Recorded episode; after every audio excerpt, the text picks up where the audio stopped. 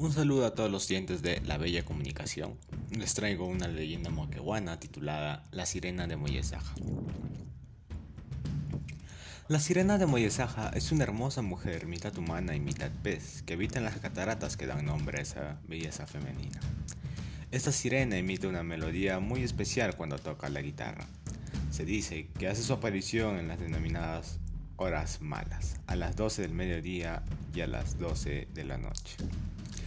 Cuando se acerca la hora, los habitantes de la zona dejan sus guitarras en las cataratas de Moesaja para que la sirena las afine.